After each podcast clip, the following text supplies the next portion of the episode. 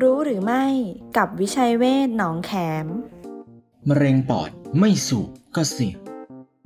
อาการที่พบ ไอเรื้อรัง ไอเป็นเลือด มีเสมหะ มีไข้เรื้อรัง เสียงแหบ หายใจไม่สะดวก เจ็บหน้าอก เหนื่อยง่าย น้ำหนักลด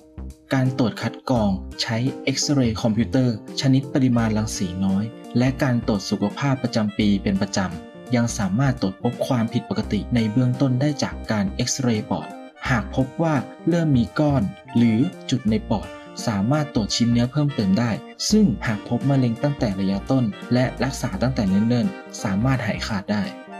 ดูแลชีวิตด้วยจิตใจ โรงพยาบาลวิชัยเวชอินเตอร์เนชั่นแนลหนองแขม02 441 6999